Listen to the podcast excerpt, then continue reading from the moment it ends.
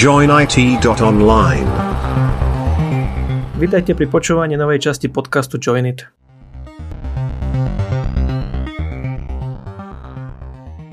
Ja som Matúš a dnes je tu so mnou ešte Dušan a Vlado. Čaute. Čauko. Ahoj.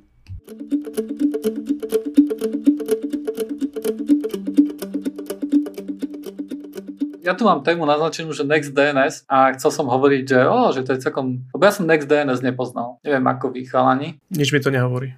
Taký tak. Minimálne Dušan pozná Pi-hole, nejaké DNS, ktoré zabraňuje, vlastne má nejaké DNS záznamy ako 1.2.7.0.0.1 asi na nejaké reklamné ad servery a tak ďalej. Hej. Teda nemusíš to blokovať na úrovni browsera, ale blokuješ to na úrovni DNSu teda dns nevie volať tým pádom na rôzne reklamné servery a tak ďalej, ktoré zbierajú štatistiky a nejak porušujú tvoju privacy alebo tak, akože asi kvôli tomu je to spravené vlastne. A toto NextDNS vyzerá podobne. Akože ja som ten Pi-hole nikdy nevidel, ale toto NextDNS plní ako keby takú istú vec, ale s tým, že to nebeží u teba, hej, že Pi-hole musíš mať spustené niekde v Dockeri alebo niekde na svojom serveri, ale toto NextDNS beží niekde inde. Hej a normálne sa tam vieš napojiť hej, nejakým spôsobom. Podporuje to napríklad uh, DNS over HTTPS a keď dá za vlastne za tú URL, na ktorú sa prihlasuješ nejaký nejaký, nejaké symboly, nejakých 4 znakov alebo koľko, tak to NextDNS vlastne vie, že to si ty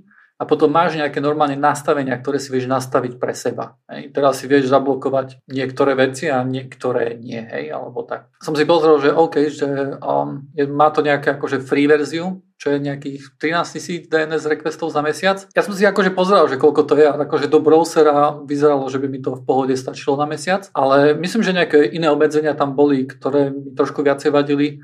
Ale tie nastavenia pre usera sa tuším udržiavajú iba dva týždne, alebo logy sa udržiavajú iba dva týždne, teda nejaké štatistiky a tak ďalej.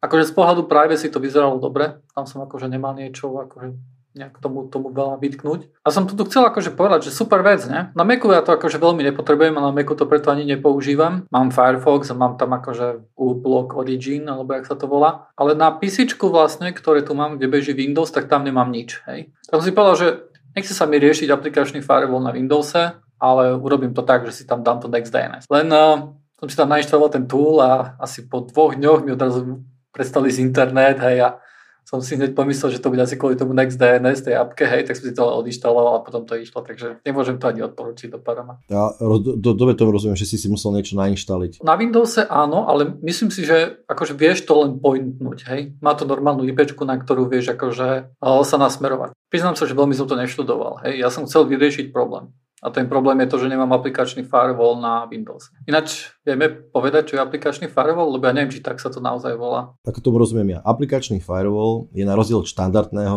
firewall, ktorý rieši povedzme druhú, tretiu vrstvu. Application triggered. Neriešiš firewall na úrovni source a destination IP address a ich porty, ale Aplikačný firewall v počítači zistí, ktorá aplikácia chce otvárať nejaký port niekde, alebo niekde sa kde jednoducho chce pripojiť. Nejaká, nejaký sieťový trafik zvonku chce na nejakú aplikáciu pripojiť. Čiže neriešim zdrojovú IP adresu, že v tom konkrétnom prípade Little Snitch riešiš to, že aha, tu mám aplikáciu Chrome, alebo Java, alebo Telnet, ktorý sa snaží pripojiť niekde na nejakú IP adresu na nejakom porte. A teraz ty dostávaš odozvu od toho systému, že či áno, či nie, povoliť, nepovoliť povoliť. Dobre tomu rozumiem, že? Hej. Hej.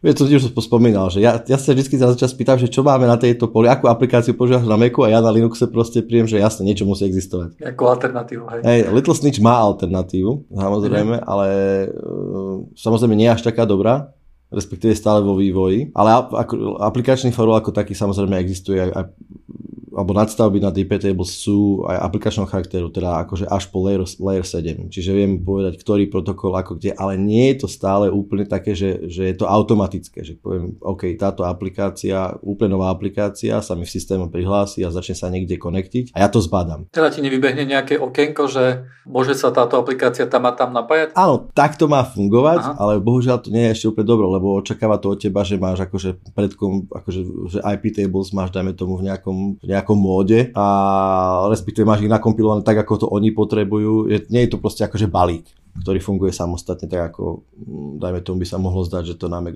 na macOS funguje. Vo Windowse vôbec neviem, či také niečo je. Predpokladám, že by mohlo byť. Asi bude. Hej, hej.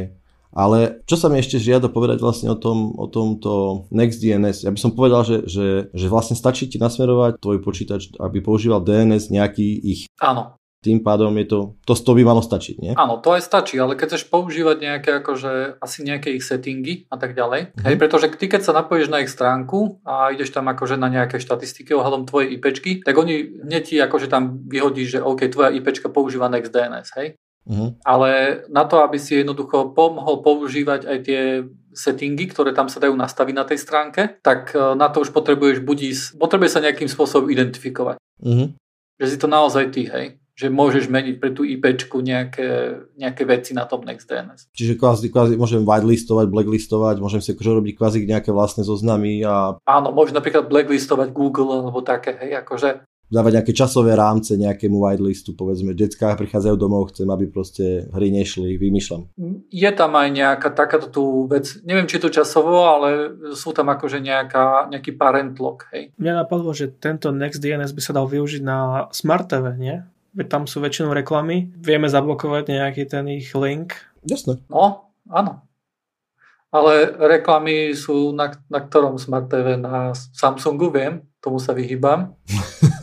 Napríklad na, na, na YouTube, hej, keď ideš na LG. A toto asi nepomôže, lebo, ja si, lebo na YouTube vlastne idú, vieš, tie reklamy ti idú priamo z YouTube. Teda dns nebude vedieť rozoznať, že toto nejde z nejakej inej domény, to ide stále z domény youtube.com, hej. Takže také veci to nedokáže, nedokáže zablokovať, hej. Skôr také, keď ideš na nejakú web stránku a na tej web stránke sú nejaké obrázky alebo nejaké animačky alebo gifka, ktoré sa načítajú z nejakej inej stránky, hej. A tá iná stránka je nejaká reklamná, hej, stránka, tak na základe toho to vie zablokovať. Akurát som si prednedávno čítal o tej spomínanej Pi-hole, ktorá, možno treba povedať, že to funguje ako ko- komponent v rámci siete vašej. Hej, predstavte si, že, že je domáca sieť, kde máte router a ešte medzi router a svojho providera, respektíve medzi router a vašu sieť, si vrazíte kľudne Raspberry Pi alebo nejaký iný mini počítač, na ktorom beží táto Pi-hole. Tá funguje ako gateway pre vašu sieť, že akákoľvek e, traffic odchádza do internetu cez tento komponent a tam sa deje filtrácia reklam. To je ako aj natko tým pádom? Áno, áno, to, to, je, to je gateway, to, to, to sa stáva, to je kľudne, buď aj, môže to fungovať aj ako gateway, Aha, alebo to môže byť ako DNS. OK. A to je presne ten rozdiel, že, že je to akože aktívny komponent siete, tak nedochádza tam len k tomu, že OK, ja presmerujem nejaké reklamné domény do dev0 a tým pádom sa nenačítajú, ale dokonca tam dochádza, môže dochádzať aj aktívnemu filtrovaniu reklam. A dokonca neviem, či tam náhodou tieto YouTube reklamy, ktoré idú pred videom ako vložené YouTubeom samotným, nejako, s nejakou úspešnosťou sa akože dokážu odfiltrovať. Fíha, tak si nainštalujem Pi-hole. Ale treba to minimálne dobre vyskúšať. Hej? Lebo je to, za, akože zdá sa, to, je to super, lebo je to community driven zatiaľ. Mm. Je to ten, ten vlastne list tých domén, ktoré môžeš použiť, ktoré sú ako smerované, okrem toho, že ty si ich môžeš nastaviť a aj získavaš dosť aktívny list priamo od, do siete, od ľudí. No hej, ale tam máš tie easy list a všetky tieto. Okrem toho, jasné, hej, tam je to, je to fajn. Vieš čo, ja to vyskúšam, lebo niekedy na telke si pustím YouTube a tam tie akože reklamy ma celkom rozšilujú. No dobrá, teraz niekedy v budúcnosti si položíme každopádne otázku, že čo sa stane, keď reklamy zablokujeme? Že keď akože celý svet vyhrá nad reklamami, to bude celkom zaujímavý topik. Ako, ako budú zarábať jednoducho tí content providery alebo tí, ktorí ti poskytujú obsah. To bude celkom zaujímavý topik. Bez reklam to asi tak veľmi nepôjde, lebo ľudia asi nebudú veľmi ochotní platiť. To je vojna tých, ktorí chcú, aby sme si pozerali reklamy a, a vojna užívateľov, ktorí nechcú. Hej. Skôr či neskôr, akože to dospeje do štádia, že to bude čím ďalej tým ťažšie a ťažšie. Hej, ale oni, tí content creators už teraz majú nejaký workaround na to. Jednoducho si povedia nejakú reklamu už priamo vo videu, hej. Sorry, na to mám tiež workaround. Existuje sponsor blog, uh, je to extension na Firefox, možno že aj na Chrome, som nepozeral, a ten sponsor blog ti preskočí takéto časti v ich videu. Teda normálne, keď oni tam majú nejaký reklamný blog, tak to preskočí. A je to community driven, teda ľudia normálne tam ti označujú, že teraz začala reklama a teraz skončila. Čiže, čiže ty, keď si pozrieš nejaké video, to video sa musí nejakým spôsobom identifikovať voči, voči extensionu, nejakým hashom alebo či, akýmkoľvek URL možno. Hej. A extension povie, OK, odtiaľ to, potiaľ to skipni, lebo tam je sponzorovaný kecalek, hej? Tak, to je pecka. A takýmto spôsobom mne to skipuje intra, outra, reklamy a ešte aj self-promotion, hej, keď na chvíľku pozerám Linux Tech Tips a na chvíľku povie, že Linux Tech Tips Shop, alebo ja neviem, čo tam hovorí, lebo to preskakuje, tak to bum, preskočí to aj to. Aj keď je to len sekunda, hej, tak ešte aj to tam označia. To je neuveriteľné. Ale to tí ľudia musia označovať e, celkom rýchlo, lebo keď dá Linus nejaké video a ty ho pozrieš v tej minúte, tak typujem, že ti to nepreskočí, nie? Um, asi nie, ale ja nie som ten človek, ktorý v tej minúte pozrie jeho video. Musíme, musíme pripravať poslucháčov na to, že aj v našom podcaste uh, sa budú objavovať reklamy. Platená verzia je, platená verzia je bez reklam a to je s reklamami. Preto začneme, musím nahrať nejakú, nejakú reklamnú znelku pre rast. Ako ti raz zlepšil život, hej? Čo si nakodil v raste? Ako si pomohol ľudstvu? Ináč, chalani, sme, ja mám ten uh, workshop, hej, rastový, kde vlastne učím piatich ľudí uh, kodiť a je to akože iniciatíva tiež Joinitu. Akože niekedy sú tam také veci, že niek- niekedy samozrejme akože vysvetľujem, hej, a pre mňa to akože nie je až také zaujímavé, ale niekedy, niekedy je to také, že niečo robíme na hodine a potom si to vypnem a ešte aj po hodine sa ku tomu vraciam. To sa stalo aj naposledy, keď sme robili vyrátavanie prvočísiel. Vlastne ja som to učil kvôli tomu, aby som ukázal nejaké výhody multitradingu v raste. Hej. Potom sme akože skončili hodinu a ešte som to, ešte som to normálne že urýklil. A som vyrátal prvočísla od všetky čísla od 1 až do 10 miliónov som vyrátal za 2 sekundy a 50 sekúnd alebo niečo také, na čo som bol strašne hrdý. Hej. Akože nie je to nič super, lebo určite existujú lepšie algoritmy, ktoré to vyrátajú, ale bol som, bol som šťastný a chvíľku ma to zabavilo. To je neuveriteľné, takže už máš aj use case, hej, ktorý môžeš predať. Neviem, či to je úplne use case? Neviem, či je to úplne use case, hej, ale... A, a vyrátavam to iba v U-size, čo je, čo je 64 bitov, hej, to asi sám po veľmi veľké čísla nedostanem. Dostanem sa po veľké čísla, ale nie také, aké by boli potrebné asi na nejakú kryptografiu. No do CERNu to nebude, do CERNu to nebude každopádne.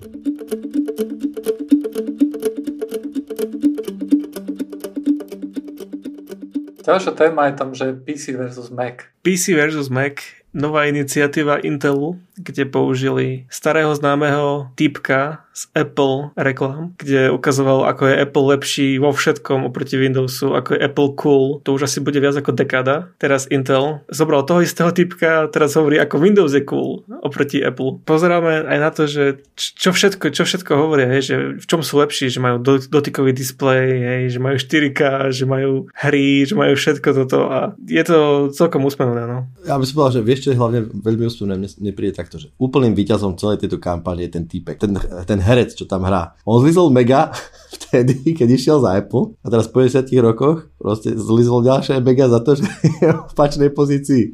To je úplne, to je úplne pecka. Ten chlap to akože vyhral. A okrem toho, samozrejme ide ten obsah tých spotov, tak musím povedať, prvé, čo mňa napadlo, keď som to videl, keď, sme, keď, keď, keď sme si to nejako zašerovali, tak si neviem, že ú, toto nie je dobrý čas na takéto reklamy. Hlavne, hlavne od Intelu nie. To bolo úplne prvé. Viem si, že keby to bol Microsoft, všetko v poriadku. Keby to bol AMD, si v poriadku, akože hardware výrobca. Ale Intel v tejto dobe proste by mal byť tichučko, šuchať nohami pod stolom a mal by sa veľmi snažiť akože vydržať tie ešte rok, dva, kým prídu idú na 14 plus plus plus plus plus plus plus plus plus. Hej, a hádam to prežijú. A musím povedať, že ma celkom zabavilo to, že dotykový displej. To bolo pre mňa najlepšie. OK, však sú ľudia, ktorí používajú dotykový displej na notebookoch. Ja sám mám, hej, a strašne ma to hnevá, keď to spravím. Náhodou, vieš, niečo ukazujem niekomu alebo dačo a sa proste drcnem a celá obrazovka sa mi, na čo sa mi štartne alebo niečo také. Proste to je, myslím si, že dotykový systém vyzerá troška ináč, ako, ako systém, ktorý dizajnovali ako na, na bezdotykového hardware. Na myš, hej. hej. Tak presne. Hej.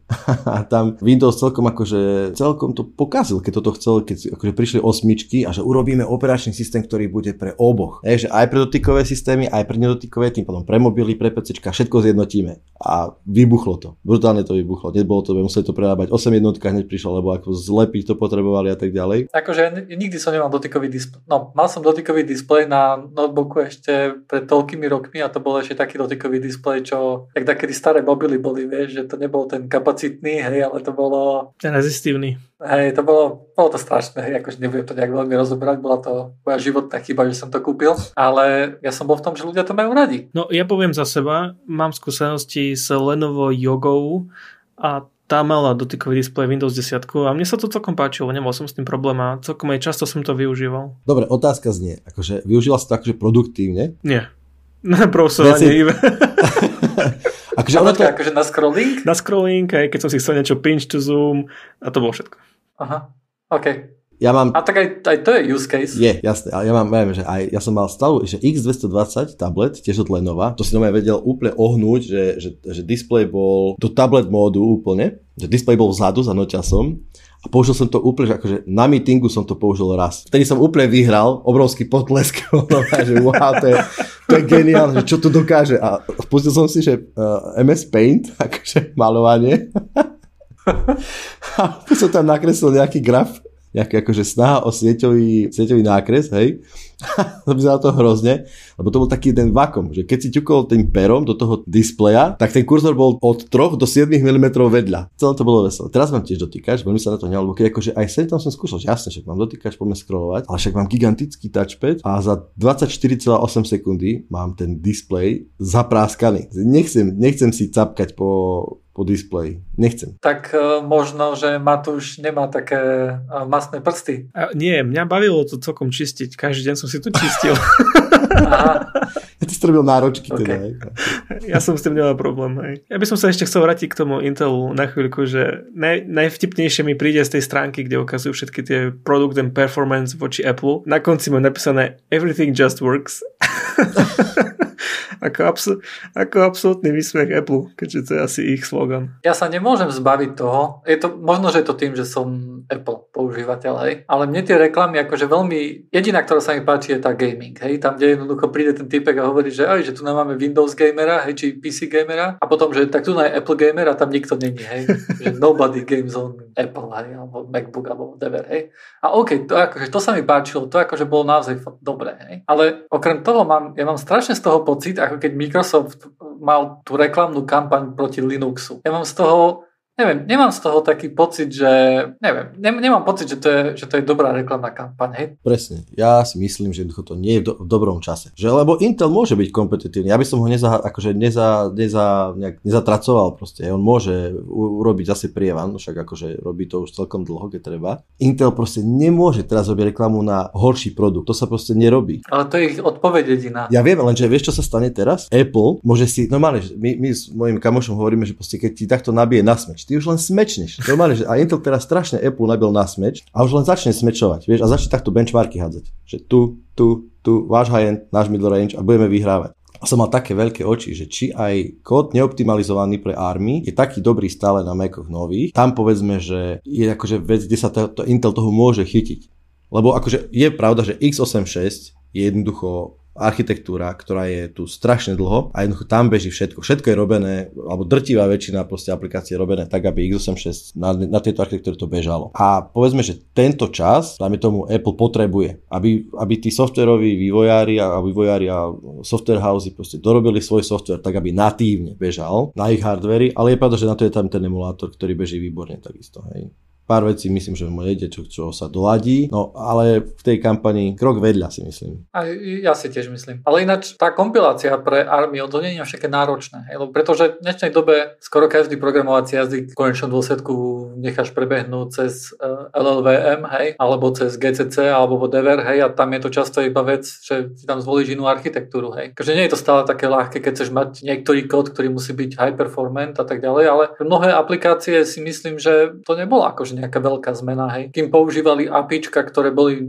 normálne akože otvorené, hej, open pre Apple, tak podľa mňa pre mnohé aplikácie to bolo len, že zaškrtli si tam M1, hej. Tam je to, vieš čo si myslím, že tu je akože vo väčšine, v prípade dostane, v princípe dostaneš veľký, akože veľké pemzum výkonu už len zmenou, zmenou teda architektúry, len je čas, rozdiel je v tej optimalizácii, lebo isté architektúry nesú so sebou proste hardware, vieš, inštrukčnú sádu a tak ďalej a tam Osobne si myslím, že trecha, troška sa treba aj v tom kóde piplať. Hej, čiže napísať na, natívny kód znamená áno získať tých povedzme možno, ja neviem, 5, 10, 15% výkonu naviac, kedy to akože dostaneš z toho procesora alebo z tej architektúry fakt akože maximum. Pozri sa, pre, pre Apple sa často kodí buď to bude C Sharp, alebo to bude Swift. Je to kvôli tomu, že to sú jazyky, ktoré sú dostupné aj pre uh, iPhony, hej, a často keď jednoducho, je to tak, že keď chceš mať nejakú aplikáciu na macOS, hej, tak veľmi často máš nejakú pridruženú aplikáciu aj na iPhone, hej. Tým pádom tam môžu zdieľať nejaký, nejaký kód. Takisto aj pri C Sharpe, aj pri, pri Swifte to podľa mňa nebude až taký veľký problém. Hej. Tam často nejdeš až tak veľmi do hĺbky, hej, že potrebuješ tam riešiť nejaké registre alebo niečo také, ktoré máš na x86 a na ARM ich nemáš. Určite akože budú tam niektoré veci, kde jednoducho, kde áno, určite akože to, tým, že to budeš nejakým spôsobom optimalizovať. Hej, napríklad to budeš, mám taký, mám taký program, sa to volá, že, dobre, nepoviem, ako sa volá, to je jedno, ale on používa nejaké ML mechaniky, hej, nejaký machine learning e, na to, aby e, keď zoomuješ obrázky alebo zväčšuješ alebo zmenšuješ ich, tak používa nejakú umelú inteligenciu na to, aby nepoužíva tie, lancov a tak ďalej, ale nejakú umelú inteligenciu na to, aby to dobre vyzeralo.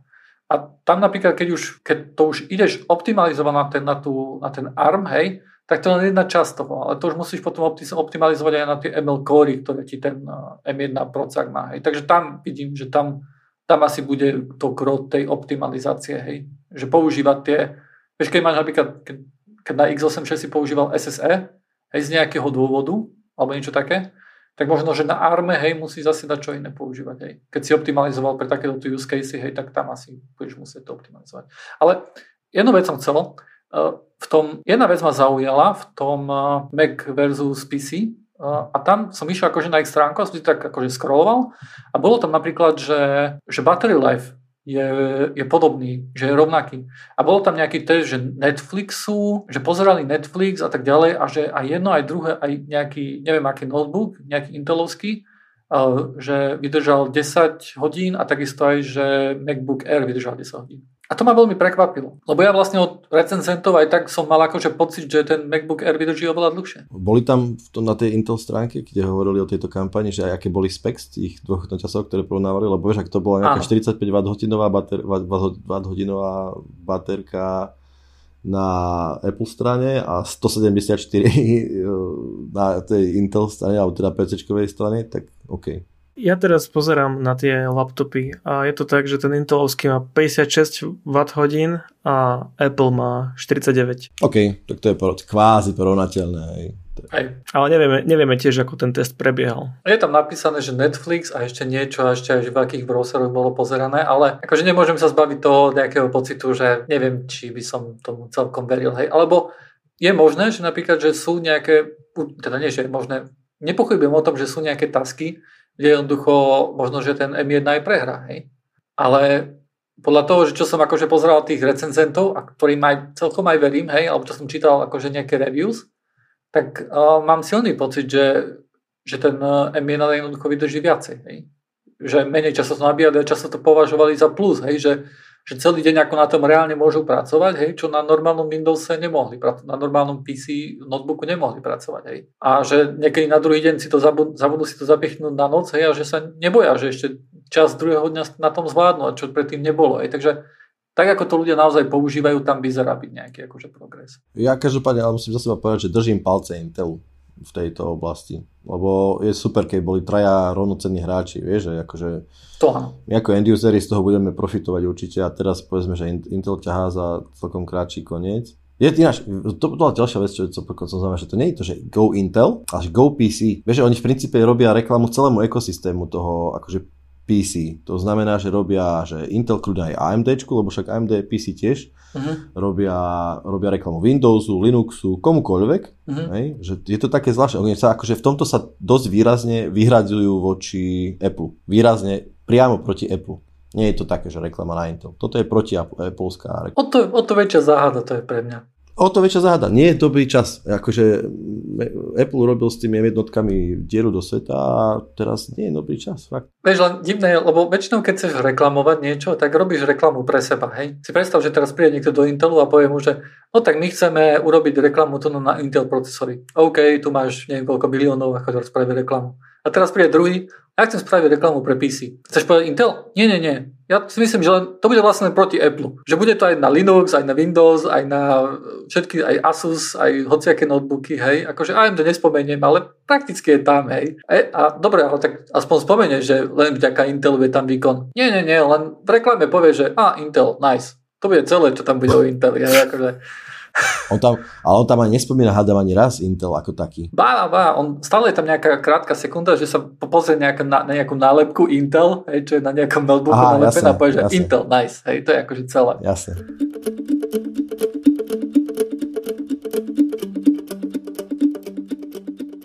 Ja som rozmýšľal, že, že potrebujem sa troška vzdelávať aj ja a spravím si normálne, že minisériu že protokoly, to normálne začnem po, podľa ABCD, normálne začnem. Prvý, čo ma napadol, čo je môjmu srdcu blízky, je letecký uh, protokol. Uh, ADSB, to je, prečo rozprávam o leteckom protokole, alebo takto o tomto protokole sa to neskôr. Každopádne, čo to je?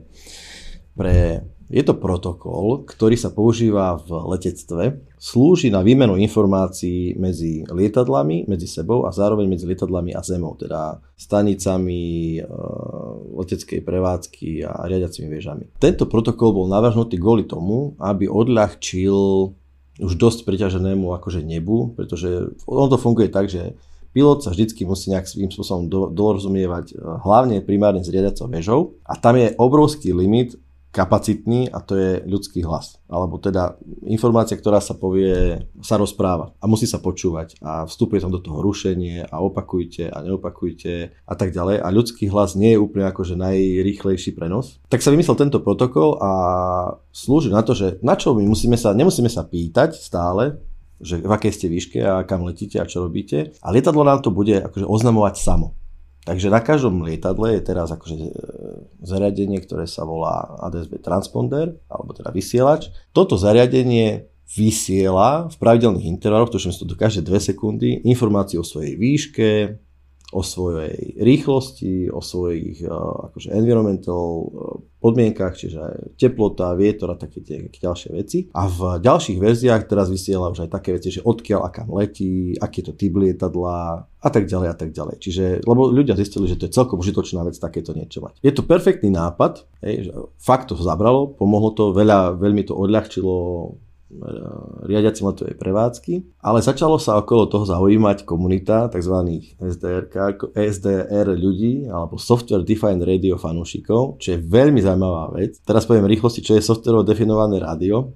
To je, klasické rádio funguje tak, že elektronika, analogová elektronika, že e, analogová elektronika spracuje rádiosignál, ten sa nejakým spôsobom upraví a počujeme jednoducho rádio z reproduktoru. A toto, to, to sú špeciálne obvody, ktoré sú navrhnuté tak, aby to, ten rádiosignál spracovali a nejakým spôsobom zreprodukovali. A tak ako sa IT svet rozvíja, tak e, kompletné spracovanie radiosignálu sa predsa môže diať aj softverov. Funguje to, je to úplne perfektná vec. Predstavte si, že je tam, že máte nejaký malý USB príjimač, ktorý zachytí radiové vlny a softverovo sa uh, signál demoduluje, kľudne sa rozkryptuje, zmení sa jeho frekvencia, jednoducho urobí sa všetko, čo sa má, normálne deje v, ináč v hardveri, v rádiu, sa deje softverovo.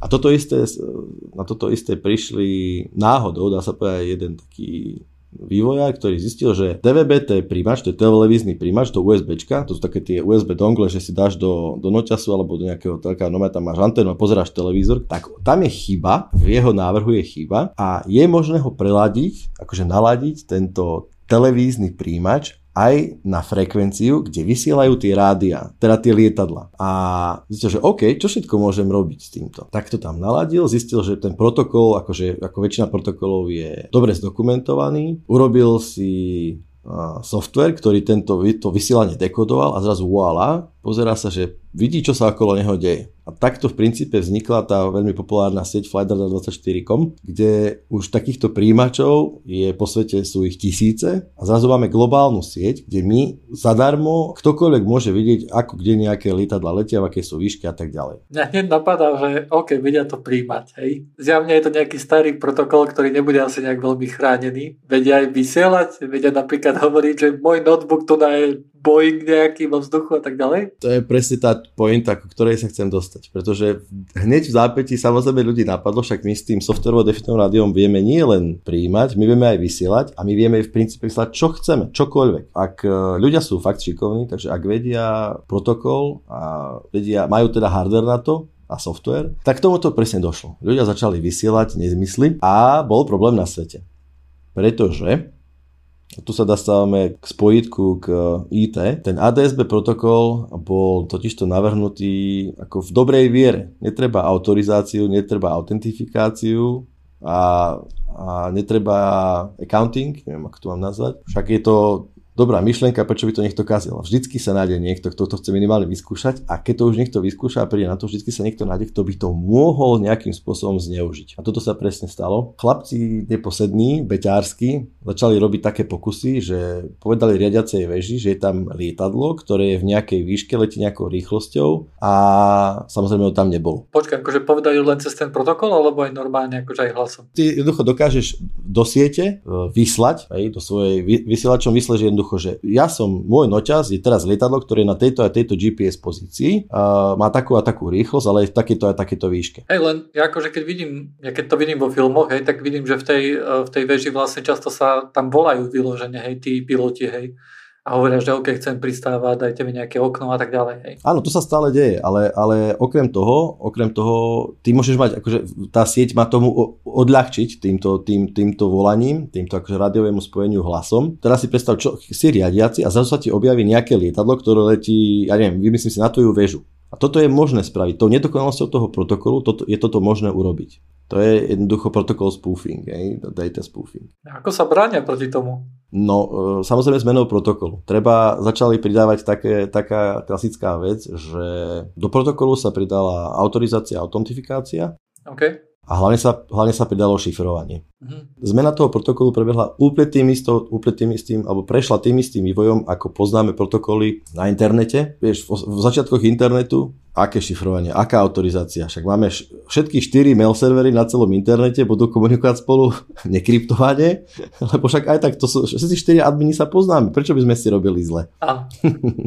Asi nejak tak to bolo, hej? A ten, toto isto, čiže pridala sa k tomuto protokolu a, a ASB sa, pridal, sa, sa pridali prvky známe z IT. Čiže kryptovanie informácií tak, aby len ľudia, ktorým to je určené, ich mohli dekryptovať. Pridala sa teda uh, autorizácia a uh, autentifikácia. Samozrejme ten problém sa opäť presúva do tej IT roviny, pretože ak uh, vždycky bude niekoho zaujímať, OK, akým spôsobom autorizácia, autentifikácia, hlavne to šifrovanie funguje, či sme to schopní prelomiť a keď už sa to prelomí, čo sa pravdepodobne niekedy podarí, tak akým spôsobom sa to dá zneužiť, už bude riešiť niekto iný. Ale vrajím, presne, úplne som si, keď som si to čítal, tomto spomenul, že jednoducho POP3, SMTP, IMAP, HTTP, to všetko začalo ako nešifrovaná, neautorizovaná komunikácia momentálne to skončilo tak, že v prípade, že ak nepoužívaš šifrovanie pre svoje spojenie, tak v princípe hovoríš celému svetu a na, je, existuje veľká šanca, že sa nejakým spôsobom môže zneužiť. Dokonca by som teraz povedal tak, že ten, kto nejde svojou vlastnou vpn po internete, tak ako keby išiel temným lesom bez meča.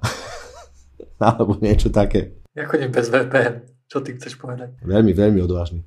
Fakt? A nie. Tak je to len ďalšia forma VPN, vieš, VPN skôr, jasné, to si niekedy môžeme porozprávať o tom, že prečo VPN dobré, na aké účely mm, a v akých situáciách na internete môže byť VPN prospešná. Ale hej, jednoducho, jednoducho HTTP a HTTPS je jasný rozdiel. Takisto šifrovanie maily, nešifrované protokoly jednoducho už prestávajú existovať. Jedna vec, akože ty hovoríš, že že vlastne zmenili protokol, hej, prakticky, alebo ho upgradeli, alebo whatever, hej, akože. Tak. A ja si všetko predstavím, že v tých lietadlách je všetko staré, hej, lebo je to časom overené a tak ďalej, tak tam tá zmena nemohla byť len tak ľudsknutím prsta, hej, to práve po mne tam boli nejaké finančné veci do toho, akože na tej skane. To áno, tie, tie, mm, tak to poviem, že toto je už tiež nejaká tá neautorizovaná, nekryptovaná verzia, posledná, to sa volá, že Mode S, tá už akože vysiela veľmi podstatné množstvo informácií a s každým, akože keď chceš ten ďalší mod, tak si musíš kúpiť nový ten vysielač, ktorý je už schopný toho. Čiže akože áno, peniaze, nie je to lacná záležitosť a napríklad toto s, tým, s tou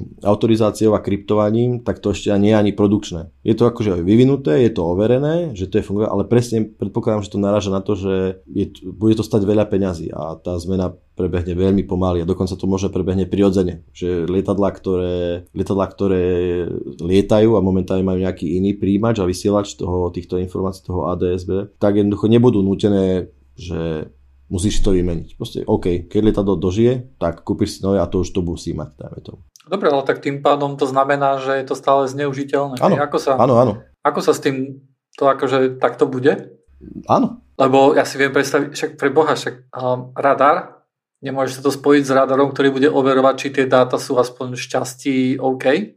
tak toto je v princípe niečo, predstav to ako aktívny radar, vieš, lebo klasický bežný radar funguje tak, že aj vysielač, aj príjimač sú na jednom mieste a on ráta s nejakým odrazom. Čiže bežný radar o tebe vie zistiť, alebo tzv. primárny radar sa to volá v letectve, tak ten vie o tebe zistiť, že, a, a, že v akej výške niečo letí, akou rýchlosťou niečo letí a to je tak všetko. Dobre, ale však nejaký Dopplerov shift, alebo ja akože fakt neviem, hej, ale mne prípada, že vieš, toto nie je tvoj jediný údaj o tom lietadle, hej. Takže či kombináciou akože všetkých dát, ktoré máš o tom lietadle, nevieš odfiltrovať fejky? Vieš, v princípe, keby si, keby, lebo je to, že keď, keď ty spravíš to, že začneš túto akože podhodenú falošnú informáciu vysielať, tak čo môže spraviť operátor je prepnúť sa do módu, kde vidí len primárny radar, a teda ten radar, ktorý akože do, doslova vysiela a príjma zároveň, a ten klasický, ako to poznáme, radar. A tam uvidí, že zrazu tam nič nie je. Len je to obrovský problém, pretože ten uh, riadiaci letovej prevádzky je v neistote. A toto je, ne, to je jednoducho situácia, ktorú nemôže, to nemôže nastať. Ej, kde máme poruchu? Máme poruchu v primárnom radare, máme poruchu v odpovedačoch, má, ostatné informácie o mojich letadlách sú správne. Už len toto jednoducho stačí na to, aby si spôsobil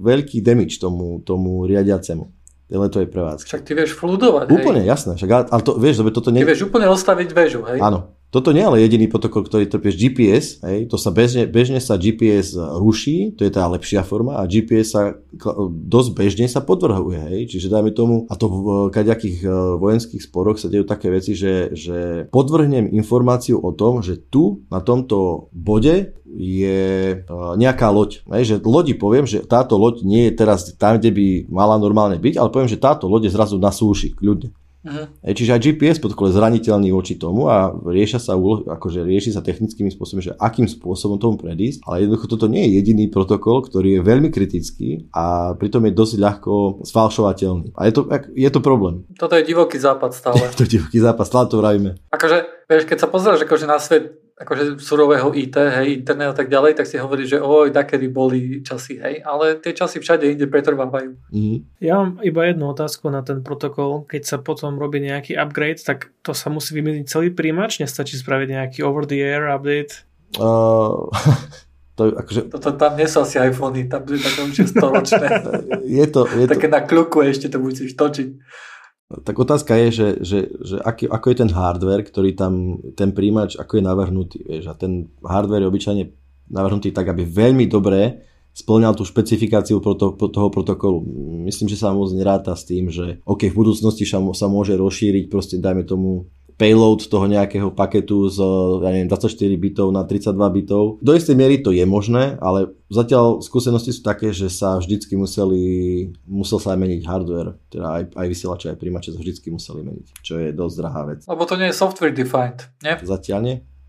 A potom budú mať nejaké obmedzenia, že lietadlá so starým hardverom nemôžu lietať? Áno, áno, toto platí. To vravím, že keď sú miesta, dáme tomu s, s ADSB vysielačom, ktorý má, dáme tomu len mod Charlie, tak nemôžeš letieť, do, dáme tomu ku nejakým veľkým letiskám. Aha, OK. Lebo oni, oni doslova akože rátajú so svojim, vo svojich postupoch, rátajú s tým, že, že lietadla len akože equipped with, uh, akože uh, vybavené vysielačom, ktorý musí mať minimálne mod s, vymyslím. Hej.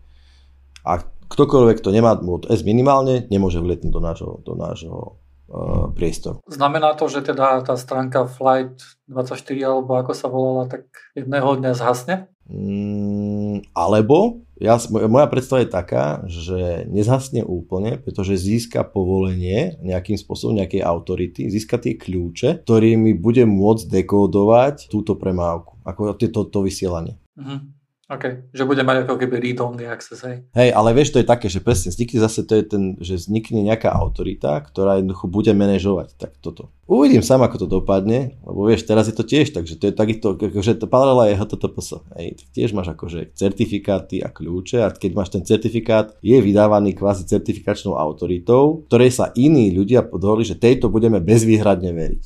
Hej, v tom zmysle, že nejakým spôsobom zabezpečí, že ten, komu sme vydali ten certifikát, je naozaj on. A to je čisto na tom, ako, no čisto, akože je tam aj dosť mechanizmov, ktoré akože skutočne majú zabrániť zneužitiu, ale je to v princípe dosť veľmi je to o dôvere, že ten, tie mechanizmy sú správne a funkčné. Je to, podľa mňa je to otázka času, kým bude sedieť v lietadle a bude si čítať, že OK, Severity 10, hej, na Boeing 747 Áno. Že do frasa, hej, že musíme teraz tu čakať, hej, pol hodinu, lebo na letisku sa ešte pečuje systém, hej. A nemôžeme vzlietnúť predtým, hej, lebo... Tak to by vedeli rozprávať tí, ja takže čítal som si veľa, teraz možno, že F-35 poznáte lietadlo. A tá, to je hlavne software. To lietadlo už veľmi nie je o bombách a o motoroch, Hej, to je hlavne o softveri, o senzoroch a o tom, ako dokáže to rýchlo spracovať a akým spôsobom dokáže veľmi rýchlo to, tie informácie nejakým spôsobom zjednotiť a je tam to, to UI pre pilota a, a ten software, ktorý, ktorý to všetko spracováva, má milióny riadkov kódu a to, to lietadlo je v princípe vymyslené už dosť dlho, ale v princípe sa len tuní ten software.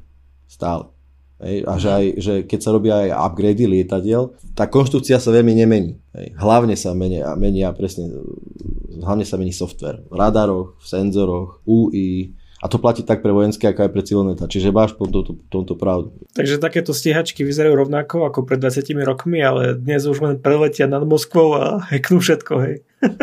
tak to, akože to je mokrý sen podľa mňa niekoho, ale akože môže to takto skončiť. Že, je to, že to budú také, však napríklad ja som bol úplne prekvapený, že, že v Afganistane, keď lietali takéto, oni majú taký projekt, to volá, že Bacon, akože je to niečo také ako slanina, alebo je to vlastne beacon, ako maják a predstav si, že nad, nejakým, nad nejakou krajinou, nad nejakou oblasťou lieta bezpilotné lietadlo a pre všetkých mariňákov, ktorí sú dolu, akože robí retranslátor. Jednoducho je to router. A Predstav si, že je to presne tak. Normálne oni majú akože vysielačky, ktoré sú vo Voice over IP sieti. Oni majú normálne IPv4 IP adresu, ktorú im dá ten, to bezotové letadlo z hora DHCP protokolom to je úplne akože bez problémov hacknutelná v princípe záležitosť, že to normálne to funguje to na bežných IT štandardoch. Len ten hardware je akože military grade, čiže robí sa nejaké určite viac bezpečnostných previerok toho a tak ďalej. Akože žiadne rocket science oproti bežnému IT. Takže oni majú vlastný pohyblivý internet, hej?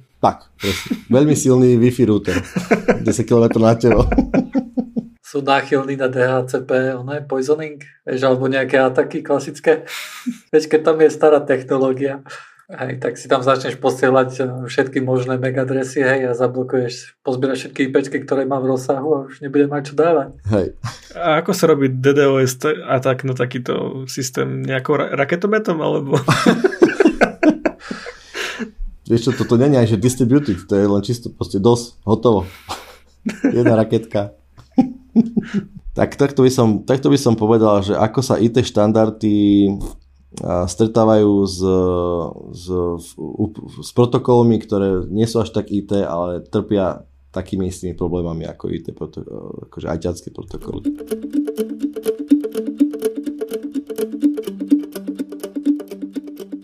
Tu by ma zaujímala taká vec, v ďalšej téme by som sa možno zatiaľ okrajovo, možno niekedy to budeme hlbšie riešiť, že všetci ľudia sveta teraz poznajú proste kryptomeny. A kryptomeny sú hype obrovský, Bitcoin, Ethereum, všetci kupujú, všetci predávajú, všetci to sledujú, ale možno už menej ľudí vie, že to funguje, že ako, ako, aký, čo je base vlastne týchto technológií a že to je teda blockchain. Nejednú debatu sme už mali, túto interne chalani, že, že, že či je jednoducho blockchain, prečo, prečo taká perfektná technológia nejakým spôsobom nie je viac využitá uh, mimo kryptomien. Sa mi páči, ako to nazývaš debatu, hej?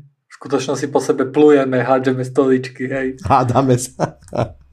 Uh, Matúš, povedz, čo je to blockchain. Blockchain je v podstate technológia, ktorá bola vyvinutá špecificky na to, aby Bitcoin fungoval. Je to istý záznam transakcií, ktorý sa proste zapisuje každých 10 minút. Je to nemený súbor dát. Typujem, že sa Dušan chce dozvedieť, či je aj iná nejaká alternatíva pre využitie tejto technológie. Uh-huh. Ja si myslím, že nie, pretože blockchain má veľmi veľa nevýhod bol vytvorený špecificky na to, aby z toho bol nejaký virtuálny peniaz. No ale vieš, ide o to, že teraz dobre, že blockchain je v princípe akože zreťazené, alebo blockchain, ako teda, je to zreťazenie nejakých informácií, ktorých, ktoré sú akože zase, závislé na tých predchádzajúcich blokoch alebo tých častiach toho, tej reťazca. Čiže u mňa akože kľúčová vlastnosť blockchainu je jeho konzistentnosť čo z pohľadu validity. Hej? A to je podľa mňa killer feature strašne, pretože ako náhle sa dojde k nejakej zmene akékoľvek časti tejto reťaze, tak celý blockchain sa stáva invalidný. Dobre hovorím? Dobre hovoríš. No, od, od toho času, kde sa stala tá zmena. Áno, áno. Keď si napríklad niečo v strede akože zmenil, tak všetko za tým stredom je odrazu invalidné. Hej? Jasné. Tak, to, tak je to správne. Čiže čokoľvek, čo sa odvíja od toho bod, bodu zmeny, alebo teda invalidity, tak pre, pretože blockchain funguje tak, že sa odkazuje v princípe vždycky na celý ten blockchain pred ním a teda ak v nejakom bode s e, nejakým spôsobom podvrhneme niečo, tak dá sa povedať, že všetko odtiaľ je už ďalej podvrhnuté alebo neplatné. Je to akýmkoľvek spôsobom, či je to chyba, alebo je to úmysel. Teraz, a nie je to nejaká vlastnosť, ktorá akože by sa fest dobre dala využiť? Ja povedal, vieš, že najmä tomu, že predstav si, že, so, že, si, že si farmaceutická firma hej, a potrebuješ mať 100% zaručené, že máš nejaký, vyvíjaš nejaký DNA vírus, ktorý zneužiješ. Ako myslíš na patenty a tak? Na, dajme tomu, vieš, proste, že, že toto je, vôbec nemusí byť dobre škalovateľný v smysle rýchlosti alebo objemu dát. Vôbec nemusí byť, dajme tomu, ľahko transfer, nemusí dokonca ani decentralizovaný, podľa mňa. Ale tá vlastnosť, že kde zaručíš tú integritu toho a môžeš zároveň fungovať decentralizovane, že tam tá možnosť decentralizácie, tak to môže byť perfektná vec. Ja myslím, že rozumiem, čo chceš povedať. Dá sa to podľa mňa, ako, myšlienka je to super, ale ako zaručíš, že tie dáta budú tam nemenné?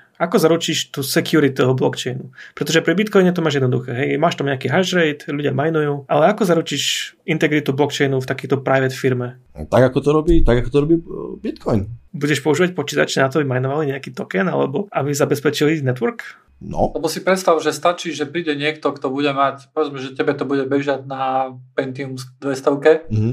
A teraz príde niekto, kto bude mať Pentium 400 a tým pádom bude mať väčší výkon ako ty, hej, on te prebije na tom. Uh... Presne príde konkurenčná firma a povie, o, oni majú blockchain, poďme ich 51% attack, zapnú všetky počítače a tvoj blockchain už nie je blockchainom. Dobre, v poriadku, ale však tá, ten blockchain nemusí byť public. OK, tak ale potom, keď to nie je public? Prečo to potom nie je databáza? Lebo databáza, lebo ako overím zmenu v databáze, že či je, či je, či je, či je, či informácie databáze sú stále konzistentné voči celej databáze. To podľa mňa rieši blockchain presne. Keď si jedna spoločnosť, tak jednoducho nepotrebuješ podľa mňa blockchain, hej? Ale keď už napríklad povedzme, že máš dve spoločnosti, ktoré medzi sebou chcú nejakým spôsobom takýmto komunikovať, že toto je moje, toto je tvoje, uh-huh. tak už podľa mňa jednoduchšie by bolo, aby že hej, to čo ty nám pošleš teraz, my si to tu uložíme na našom serveri a môžeme sa na celý blockchain vykašľať. Uh-huh. Presne to bola myšlienka, že to má byť nejaký agree, agreed koncenzus medzi dvoma ľudí, ľuďmi, ktorí sa nepoznajú. Hej. Takže keď to má byť private v jednej firme, podľa mňa však tá firma si musí veriť, nie? Lebo je to firma, je to jedna spoločnosť. Ale je to tak, ako hovorí Joiner, že medzi dvoma firmami to dáva väčší zmysel, ale potom je stále otázka, ako zabezpečíš to, že tie dáta budú nemenné. Prepač, aby to nebolo, že ja som s tebou. tak ja, ja tiež mám nejaké nápady, kde by som blockchain dal využiť. No daj. Um, nie je mi celkom jasné, ako by to fungovalo. Uh, mne sa celkom páči nejaká idea decentralizovaného, ako, dobre, teraz máme tiež decentralizované DNS, hej, ako, ale je to taká ako sa to volá, že federatívny systém? Ani. Celkom sa mi páči nejaká, akože nemám predstavu, ako by to fungovalo technicky. Viem, že sú nejaké také možnosti, kde máš e, blockchainové DNS, ale nejakým spôsobom si, si predstavím, že by to mohlo fungovať. Kde máš e, DNS systém, kde potrebuješ na to, aby si si zaregistroval nejakú doménu, nejaký proof of work. Ten proof of work potrebuješ kvôli tomu, aby niekto neprišiel a jednoducho e, nezobral všetky domény od A po z, z, z, z, hej. Mm-hmm všetky možné, aby to jednoducho nemohol spamovať, ale aby potreboval nejakú, nejakú prácu odviezť na to, aby mohol zaregistrovať novú doménu. A tak ako máš vlastníka Bitcoinu, hej, že máš nejakú peňaženku a je jasné, že OK, iba jeden je vlastník toho Bitcoinu a, a vieš to spätnúť iba raz, tak takisto máš, by si mal jednu peňaženku, ktorá by mala uh, šancu alebo možnosť meniť IP, ktorá patrí ku tomu DNS, alebo meniť nejak ten DNS záznam. Hej. Takže by si vlastne vyrobil istý, istú formu shitcoinu, hej, ktorý by sa dal minovať. Fungoval by to ako tento repozitóri pre DNS. Uh, prakticky ten proof of work by si potreboval spraviť v momente, keď by si chcel zaregistrovať novú doménu. Hej. Alebo by si chcel zmeniť nejakú, nejakú vec v tej domene, napríklad na nejakú IP. No a výhodou toho by bolo čo? No, výhodou toho by bolo, že by si nemal, lebo teraz, keď akože príde teraz príde za Nikom a povie, že hej, ja tu nachcem DNS a oni, že no jasné, tu na potrebuješ meno a tak ďalej a tak ďalej. A jednoducho, akomkoľvek bode, keď sa nám prestane páčiť, čo ty robíš, tak môžeme povedať, že mm, táto DNS nie. Sorry, odteraz bude pointovať na FBI, hej, alebo whatever. A myslím si, že také, také, takéto decentralizované DNS by bolo veľmi ťažké nejakým spôsobom spôsobom blokovať. Teda nie, nie blokovať, ale uh, cenzurovať. Hej, pretože každý môže prísť, a ja ako noob môžem prísť, hej, a keď, urobím, keď budem mať nejaký proof of work a nechám možno, že môj šulácky počítač to možno, že budem musieť vyrátavať týždeň, hej, ale nakoniec chytí a bude mať, bude mať doménu hej, nejakú. Bude mu mať zadarmo. Bude tam nejaká ochrana proti tomu, aby sa nemohlo spamovať, aby si nemohol vyrobiť milión domén. Hej. A neviem, prípada mi to, že možno, že by tam niečo bolo, ale nie, nie, nie som si. Dobre, ja to ešte teraz povýšim že teraz si predstav, ma napadla takáto vec, že, že kataster over blockchain. Hej, normálne si predstav, že, lebo kataster potrebuje čo? Kataster potrebuješ mať akože validný v aktuálnom bode, ale zároveň je veľmi dôležité, najmä tomu pri katastroch, alebo v štátnej správe všeobecne, akože, ale pri katastroch možno špecificky, byť schopný dohľa, dohľadať informácie aj historicky. Hej, a teraz si predstav, že každá zmena v katastri by bola, by mala unikátny hash, kde by existoval teda, že čo ten hash znamená. To ešte vymyslíme neskôr. A počítače v štátnej správe by normálne akože svojim, svojim výkonom teda akože potvrdzovali a ukladali do blockchainu celú históriu katastra. Čo by malo za, čo by, čoho výhodou by bolo vlastne to, že by som mal naozaj istotu to, že v tom katastri sa nedochádza k zmenám, ako teraz dajme tomu môže dojsť, že Ferry na katastri, ktorý je kamor s Ďurím, si spravia zmenu. Ako by si mal tú garanciu, že by sa to nezmenilo? No však to by bol tá invalidita toho nejakého. Vieš, že ty už mám uloženú transakciu. Keď máš výpočtový výkon dosť veľký, keď iba sám si, ktorý má ten blockchain, tak aj na, tak to vieš, invalidovať niekde, zapísať zmenu a potom to celé dorátať. Ne? No len ide o to, že, pres, že, že, že to by som, to by som akože, ako, ako jednotlivec, ktorý chce zmeniť a mám prístup k blockchainu, tak ja ako jednotlivec by som musel disponovať to, tým veľkým výkonom. A išiel by som proti tým všetkým počítačom, ktoré by ten blockchain overovali, ten kataster by overovali. A to... Ale kto by overoval ten kataster? Však počítače verejnej správy. Hmm teda blockchain verejnej správy. Áno, áno. A vieš, tam by sa takéto niečo uchovávalo. Čiže nebolo by to, lebo ja stále riešim to, že ono by to bolo hlavne z môjho pohľadu, kde tá, akože tá historická informácia musí byť konzistentná, musí ostať nemená. A podľa mňa blockchain je geniálna technológia na to, ako to dosiahnuť. Ja, ja si myslím, že všetky tieto nápady sú super. Len si nemyslím, že ten, ten blockchain, ktorý sa používa pri Bitcoine, by bol, že je ten správny smer ako aký mieste. Lebo ten proof of work, ktorý sa používa, ale používať to len na nejaké data, podľa mňa je wasteful tiež a nakoniec stačí spraviť nejakú databázu, ako hovorí Vlado. Hej, sta, sta, stačí spraviť dobrú databázu a naozaj dobre spraviť logovanie zmien. Hej, a bolo by to môže aj jednoduchšie. A, a tie logy by sa dali dať do toho blockchainu. Vidíš to? Tie logy môžeš vysielať, mať voľne dostupné na internete a niektorý, hoci kto ti ich môže mirorovať, hej? To jak sa volá ten file systém? Interplanetary file system? Mm, no, napríklad, hej, alebo to môže byť aj niečo, čo, čo zvládne aj nižšie latencie. OK, tak dáme, dáme tomu ešte priestor tým pádom tomuto blockchainu. Nezdávam sa tej myšlienky, že to je super vec, proste aj pre iné veci. Ani ja, hej. Len uh, neviem, či akože je veľmi silné. Vieš, problém toho je, že keď povieš, na nič iné sa to nedá použiť, je, stačí iba jedna jediná vec. Hej. Ale ešte by som spomenul jedno, jedno využitie blockchainu, ktorý teraz je tiež taký boom okolo toho, to sú NFTs, neviem, či ste to počuli. Hej, čo som o tom počul a vôbec som tomu nerozumel, že nejaké obrazy sa cez to predali, alebo čo nejaké umenie. Hej. A I didn't get Presne, it. NFTs, tzv. non-fungible tokens, takže nemenné. Človek, nejaký artist môže spraviť nejaký obrázok alebo video, hociaký JPEG, nejakú malbu, ale bude to len digitálne. Založí si ne, nejakú peňaženku na čo ja viem, dajme tomu, že Ethereum, pretože to je celkom také populárne. A ten obrazok v podstate uploadne na ten blockchain ako nejaký hash a niekto to môže kúpiť. Ale keď si to kúpiš, tak ten hash vlastne príde tebe cez smart contract a ty vlastne vlastníš ten obrazok a je to digitally signed, že ty to vlastníš a ten, kto to vytvoril, to už nevlastní. Takže je to vlastne na tebe. Môžeš to potom predať ďalej. Hej. A všetci, všetci, čo to kedy vlastnili, sa tam budú zapisovať a vidíš celú históriu. Len ten, čo to reálne má, si môže ten obrazok stiahnuť v plnej veľkosti. Iba on si to môže stiahnuť v plnej veľkosti? Hej, lebo ty vlastne dostaneš na to ako keby direct link. Direct link kde? Tak kde na nejaký, web, na nejaký server, alebo je to naozaj uložené aj v tej plnej veľkosti blockchaine? To, to asi nie. No, ja viem o tom, že sú nejaké tie stránky, hej, napríklad Metamask, kde dovolujú používať nejaké tie NFTs, ktoré sú až 3 GB veľké. Takže ty poviem, že to asi sa nedáva priamo na blockchain. Ale na tom Okay. blockchaine je asi Okay. hash toho súboru celý, takže A pirátstvo je vec. to, to, je, to je jedna kritika toho. To mi teraz celkom si mi nadhodil, pretože nedávno som čítal, a teraz to čítam práve zas, v Christie's uh, aukčná hala alebo spoločnosť Mhm. predala JPEG za 69,3 milióna dolárov. Nejaký umelec proste naklikal nejaký JPEG zo svojich svojich, akože je, bola to koláž, tuším, z jeho všetkých obrazov a je to JPEG a vydražil sa za 70 miliónov dolárov. To, že nepoužili PNG, to je podľa mňa najväčšia akože úražka, pretože JPEG tam stratilo minimálne 10 miliónov na tom, hej, pretože to je lossless formát. Ale chápeš, on si to stiahne, ten JPEG, on to predá ďalej, on to môže dať na hoci kde na internet a už má tam ten JPEG v plnej veľkosti každý, hej. Ale akože toto je svet hm, umenia, hej, akože tam určite nie som doma. len mi to príde jednoducho úplne šialené, akože, že, že toto sa um, nejakým spôsobom, no tak čo ja viem, je korona, všetci sme doma, asi to je cesta, všetko sa bude dať nejakým spôsobom otokenovať.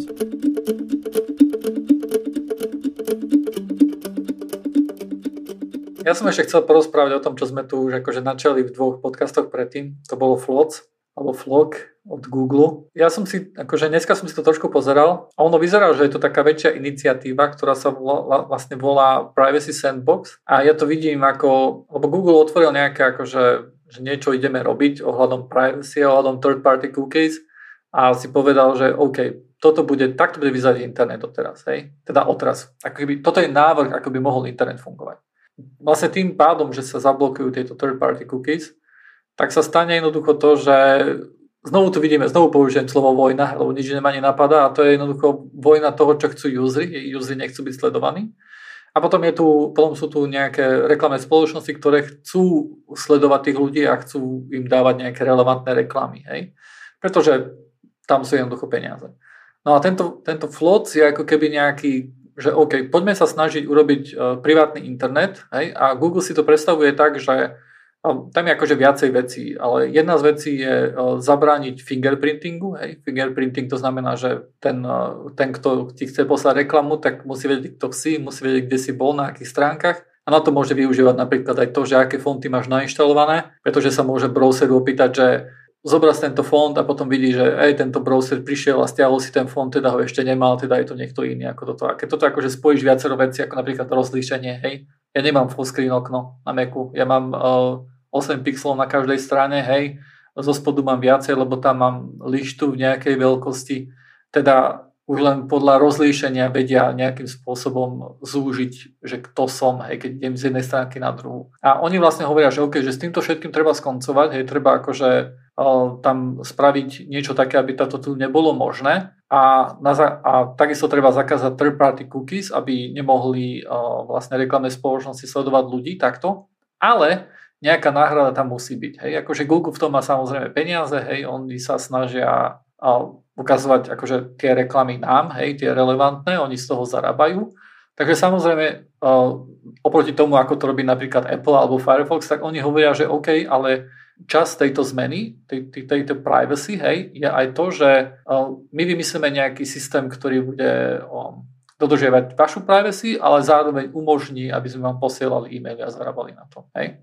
A Floc je taká veľká časť toho, ale nie jediná vec. A je to vec, o, ktorej, o ktorú veľa ľudí akože zakoplo a ktorá sa veľa ľuďom nepáči. A je to vlastne nejaká taká idea, že ty chodíš, každý, ty chodíš týždeň na internet, po týždni sa na tvojom uh, vlastnom uh, browseri, hej, sa vyráta, sa všetky tie stránky sa nejak dajú do algoritmu, do nejakej umelej inteligencie a tá umelá inteligencia ti vyhodí nejaký hash, nejaké ID toho kohortu alebo tej grupy ľudí, do ktorej patríš a tam by malo byť nejak zabezpečené, že v každej grupe ľudí bude minimálne tisíc ľudí, ale to, to, je, to je dosť ľahké, lebo ten hash je veľmi krátky. On má 4 znaky, nejak, nejak tak tuším. Neviem, akože relatívne krátky, hej, teda nebude to byť tak, nebude sa podľa toho dať jednoznačne určiť, že toto si ty, toto si, toto si ty. Hej. A Google si od toho slúbuje, že OK, tak ľuďom sa nepáči, že, že, že teba, vyložene teba sledujeme a preto my ťa, za,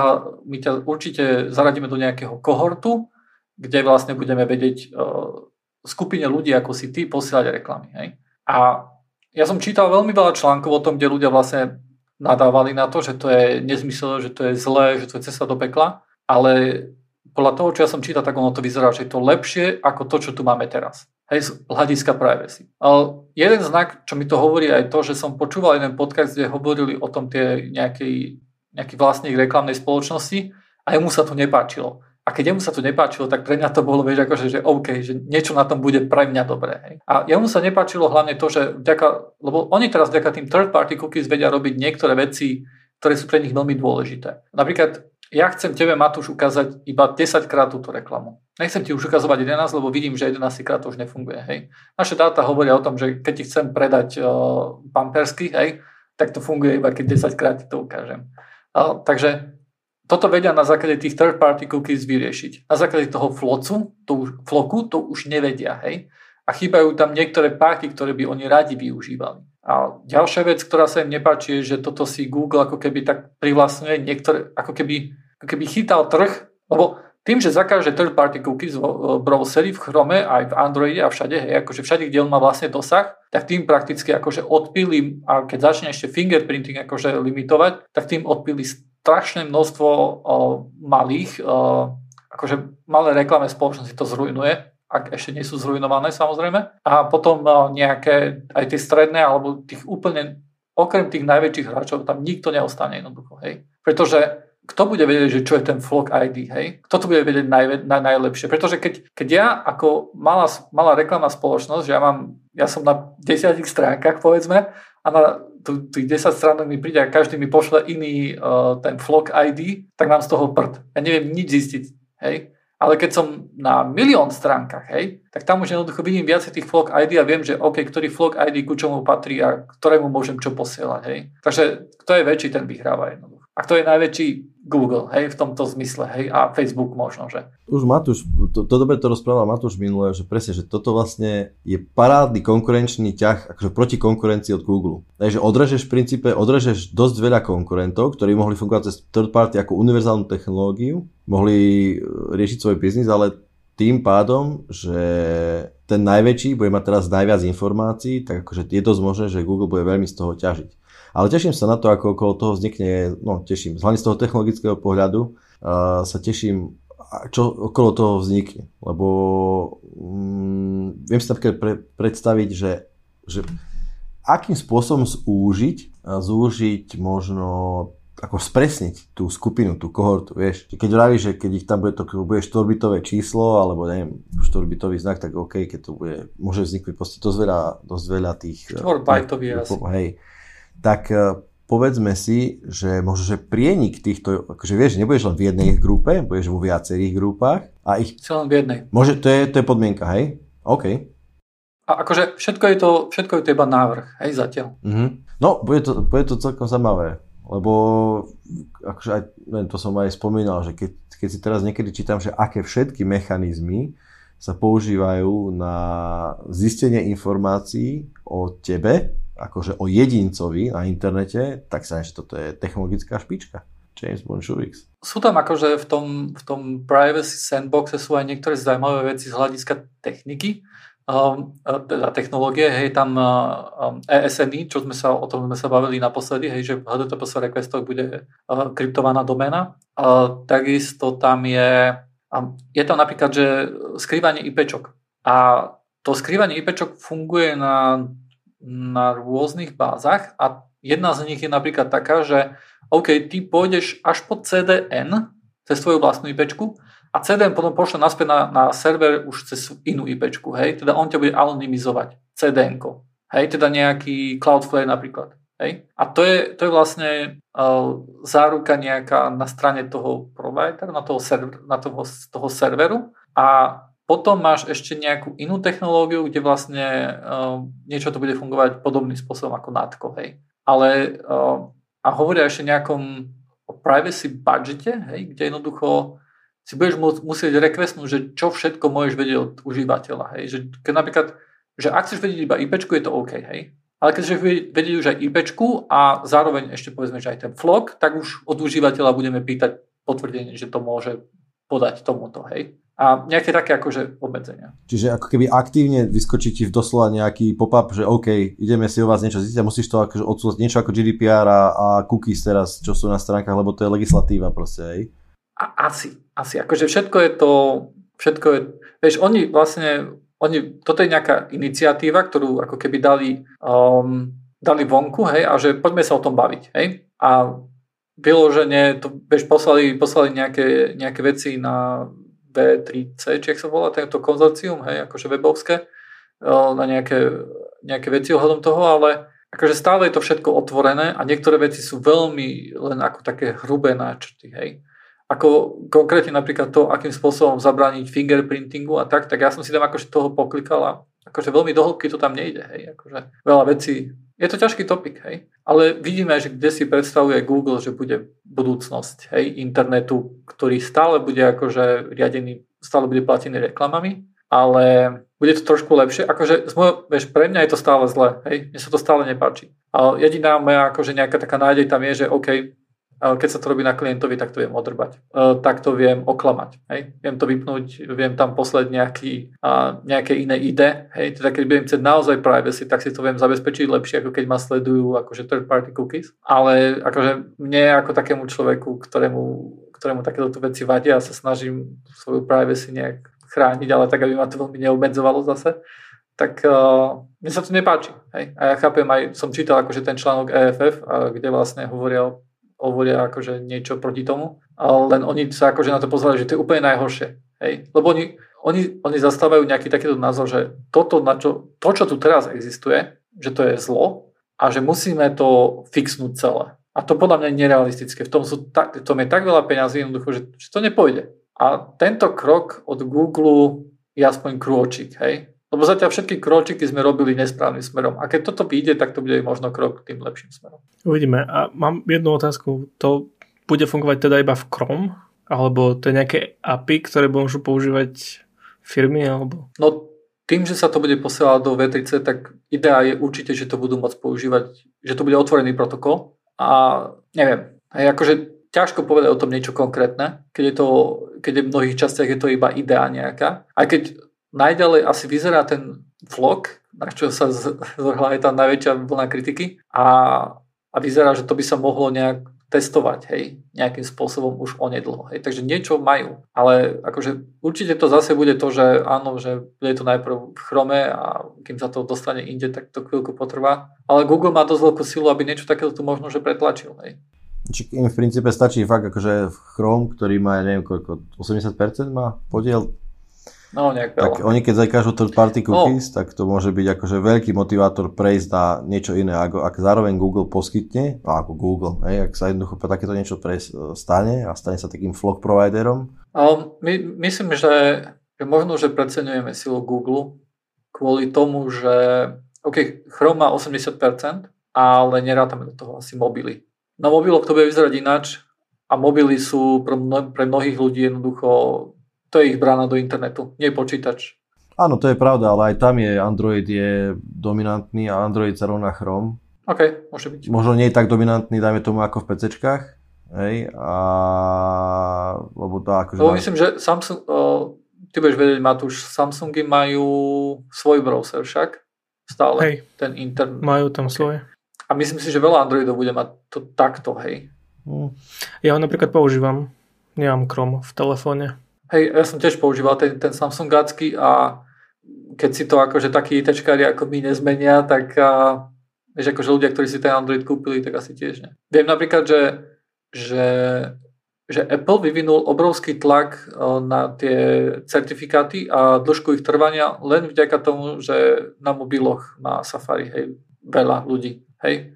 Teda on si to pretlačil nie cez akože svoju desktopovú Safari hej, verziu, že odrazu budú kratšie certifikáty hej, pre všetkých na celom svete, pre každého, ale cez mobil, hej. Čiže akože Apple začal invalidovať certifikáty, ktoré sú akože vy- vydané pred viac dňami ako X? Áno. Nie, tak to... Akože, áno? ona OK. tam, akože bola o tom debata už dlhšie, hej. Uh, tam bolo nejaké konzorciu o tom, že, oj, že ideme to akože skrátiť a tak ďalej. Samozrejme tam boli niektorí, te, te, tým certifikačným autoritám sa to nepáčilo, pre nich sú to náklady, jednoducho obnovovať tie certifikáty, zisťovať znovu, mm-hmm. či Mhm. ten daný človek je ten, kto hovorí a tak ďalej. Sú to pre nich jednoducho um, výdaje, hej. Oni to nechceli, ale myslím, že Apple vtedy urobil, už to bolo pár ročkov dozadu a on jednoducho prišiel a povedal, že hm, vy sa tam bavte, ja si to urobím, hej. A skrátil to, neviem, myslím, že 3 roky bolo maximum a on to skrátil, hej a jednostranne to urobil a s nikým sa nedohodol ani nič. Tak takisto napríklad robí, a to je také dosť typické pre Apple, hej. Teraz to robí s tým, s tým IDčkom, hej, že um, čo cez uh, iOS nemôžeš medzi aplikáciami potom už sledovať userov, hej. To tiež akože išiel zmeniť zo dňa na deň a potom strašne akože bolo tam plač, krik, uh, Facebook a tak, lebo to boli, to bola, to, to niekto vyčíslil. To niekto vyčíslil, že to sú biliónové straty pre reklamné agentúry. Takže Apple akože cuvol a ešte stále to nemáme na, na iOS-och. Ale zober si, že to je čisté zlo, vieš, že jednoducho keď si Apple je v tej ale pozícii, že OK, my sme tí, ktorí teraz pohyba. Pritom v princípe je to tak, že ak je certifikát validný, validný je vtedy nie, keď je starší ako 5 dní. On je validný vtedy, keď stále, stále um, patrí tomu, kto o ňu požiadal. V princípe. Je to samozrejme jedna z množstva podmienok, hej, ale akože to je čisté zlo toto. Ale Apple samozrejme nie je v tomto jediný, však ako takýto, povedal by som, tlak na štandardy, ktorý pochádza z firiem, ako Google by mohol rozprávať, to je, to je o tom potom, ako ohýba on internety a na svoj obraz, ale je to čisté zlo. Je to fakt, že... Akože v tomto, v tomto momente s tebou nesúhlasím, čo sa týka tých certifikátov, lebo tam si myslím, že tam tá zmena bola potrebná. A... Nehovorím, vieš, nehovorím, že či to je dobré. Ja súhlasím, že tomto, bol to krok správnym smerom, akože z objektívneho hľadiska, ale to, akým Áno. spôsobom k tomu Áno. došlo, je, to o tom hovorím. Ten spôsob je zlý jednoducho. Tá sila, ktorú majú, hej, lebo môžeme povedať, že o, je to super, je to super, lebo sa robia veci, ktoré sa nám páčia, hej, ale keď sa začnú diať veci, ktoré sa nám nepáčia.